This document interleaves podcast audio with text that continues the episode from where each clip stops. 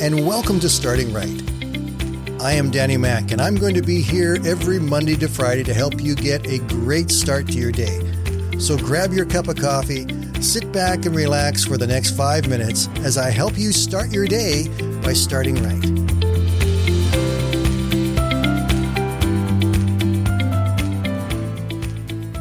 Hey, everybody, just a quick reminder that this Sunday is Father's Day.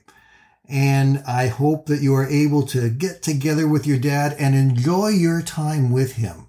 I'm really excited because I get to see all of my kids and all of my grandkids over this weekend. There's nothing better than that. I love that so very, very much. In fact, I love being a dad and I love being a granddad. And one of the privileges of being a dad is you get to tell dad jokes. Some people, instead of calling it dad jokes, they've just called them bad jokes. Well, they may be that as well, but dad jokes are important to dads. Let me give you just a few examples. You'll see how important they really are. Here's a good one. What do you call a boomerang that won't come back? A stick. How about this one? How do you make a lemon drop? You just push it off the table. Or how about, why did the invisible man turn down the job offer? Well, he just couldn't see himself doing it. And here's one of my favorites. What do Alexander the Great and Winnie the Pooh have in common? They have the same middle name. Now, if you grinned or groaned to any of those, you fell under the spell of a dad joke.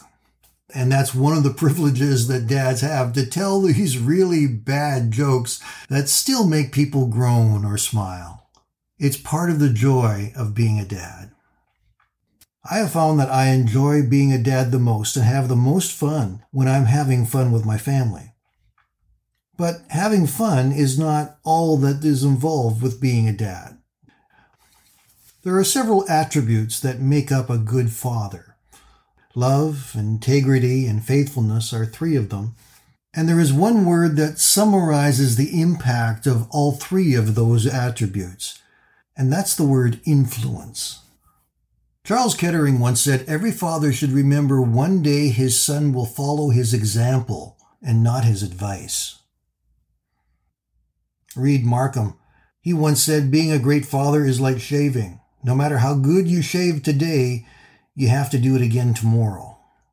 Which leads us to Psalm chapter 20 and verse 7. The godly walk with integrity, and blessed are their children who follow them. It's very true that we cannot influence our children properly or impactfully without there being integrity.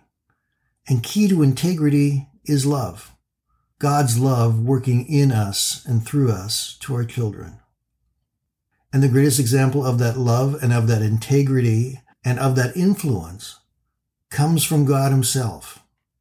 Even for those of us who don't have a good relationship with our fathers because something was bad or something wrong or, or the relationship became completely disastrous, there is still a Father that loves each one of us more than we can ever imagine. And that's our Father in heaven, our Heavenly Father.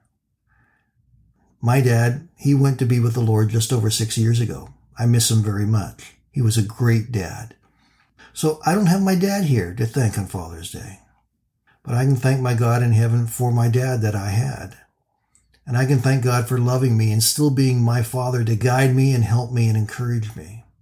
I need God's help and I need to be a good father to my children, even in the areas where I failed in the past, and there have been many.